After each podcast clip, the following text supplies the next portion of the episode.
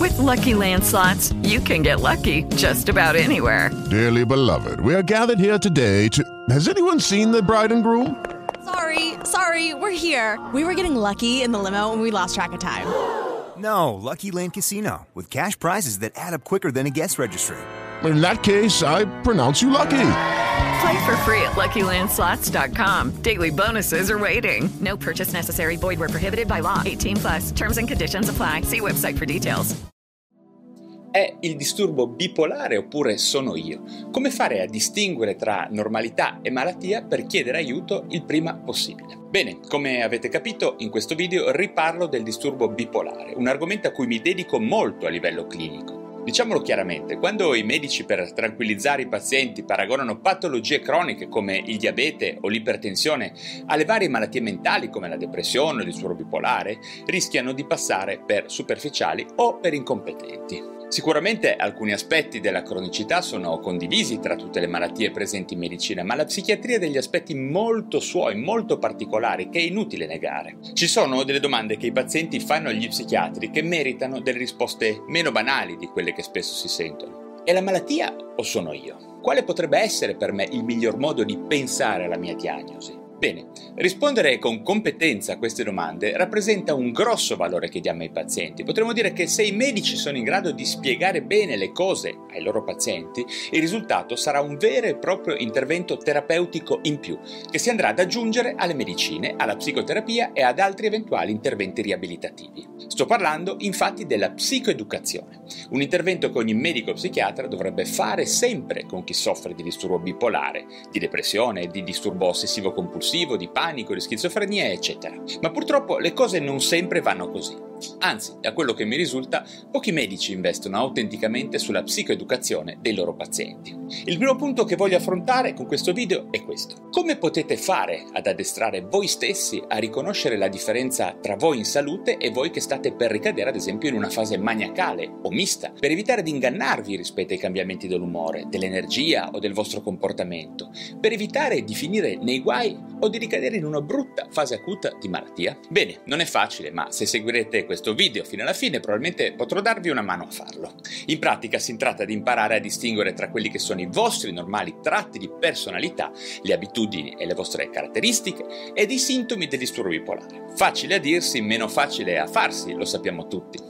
Per prima cosa iniziamo con le cose ovvie. Il vero problema del paziente bipolare è che riconosce benissimo le fasi depressive e fa di tutto per uscirne, incluso andare alla ricerca di un medico che le prescriva il prima possibile degli antidepressivi, anche a rischio poi di svoltare in un'altrettanto pericolosa fase euforica. E poi sull'altro versante ritroviamo una grossa difficoltà a riconoscere le fasi euforiche e soprattutto a riconoscere i primi sintomi del viraggio fra normalità ed euforia. Inoltre c'è anche il grosso problema delle fasi di passaggio tra i due stati stati, euforia e depressione, che spesso sono molto difficili da gestire, anche perché alle volte sono subdole, vengono scambiate per un brutto carattere e presentano maggiormente il rischio di aggressività e di suicidio. Sto parlando delle fasi miste, degli stati misti, che sono condizioni da valutare con estrema attenzione. Ma restiamo al punto principale di questo video ovvero riuscire a valutare il più precocemente possibile il passaggio dalla normalità ad una fase di malattia nel disturbo bipolare. Come già detto in altri video, i pazienti bipolari devono stare molto attenti per prima cosa al loro sonno. Sì, perché il sonno è molto spesso un indicatore precocissimo di cambiamento nel tono dell'umore. Il sonno è una caratteristica personale, un'abitudine fondamentale da capire. Ogni psichiatra dovrebbe spiegare più e più volte che se le ore di sonno iniziano a diminuire, se il sonno si fa più disturbato, se alla mattina ad esempio una persona si sveglia alle 4 ed inizia a essere molto attiva, vale la pena di chiamare subito il proprio medico e spiegare quello che sta succedendo. In generale, chi soffre di disturbo bipolare dovrebbe seguire un programma di igiene del sonno ben impostato e portare molta attenzione a non stravolgere le proprie abitudini notturne, evitando alcol, caffè, attività fisica in serata o tardo pomeriggio, eccessivo utilizzo del PC, televisore, smartphone, sino a tarda notte. Ma probabilmente dedicherò un video a parte sulla questione dell'igiene del sonno. Quindi se qualche cosa cambia nel modo in cui si dorme, certamente non per una singola notte, ma per magari alcuni giorni di seguito, bisogna subito alzare le antenne, ok? Il punto seguente riguarda la necessità di non perdere consapevolezza di avere un disturbo. e di restare sufficientemente consapevoli di come siamo fatti, diciamo in condizioni normali. Un problema molto difficile da risolvere e che distingue totalmente il disturbo bipolare, ad esempio dal diabete, dall'ipertensione, dal reflusso gastroesofageo,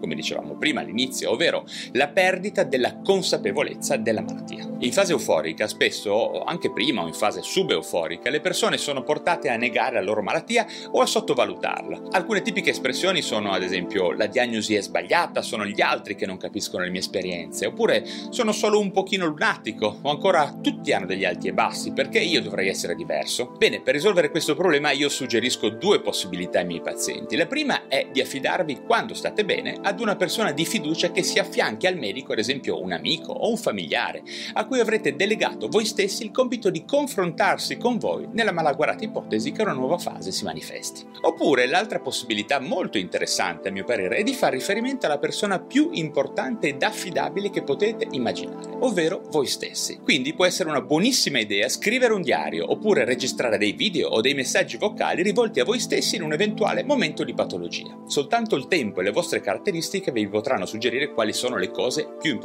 e più utili da dire in questo caso. Con alcuni pazienti, non con tutti forse, ha però funzionato molto bene, davvero. Mi rendo conto che si tratta di un intervento abbastanza avanzato, ma quasi sempre funziona e spinge la persona ad andare dal medico ad evitare problemi con la propria vita, con la famiglia o il lavoro, oppure per evitare un nuovo ricovero, favorendo in questo modo la rapida richiesta di aiuto. In fin dei conti, chi conosce voi stessi meglio di voi, no? Ma andando avanti, poi un'altra ottima strategia è quella di contrattare con il medico, col vostro medico, lo psichiatra che vi segue, una serie di visite a priori, stabilite su base regolare, che andranno fatte in ogni caso, anche se le cose vanno benone, proprio allo scopo di essere costantemente osservati ed istruiti direttamente su tutte le sfumature del vostro disturbo per poter usare poi questo capitale di informazioni nel momento in cui ce ne sarà davvero bisogno. È un pochino la differenza, lasciatemi dire, tra provare ad allenarsi a casa e invece iscriversi ad una palestra. Nel secondo caso siamo per così dire motivati a seguire un allenamento costante, continuativo e non rimandarlo invece continuamente, ok? Alle volte dura e richiede sacrificio sicuramente, ma il risultato è senz'altro migliore. Infine, un altro ottimo modo per diventare bravi a conoscere noi stessi e a trovare la differenza tra quello che siamo veramente e la nostra malattia bipolare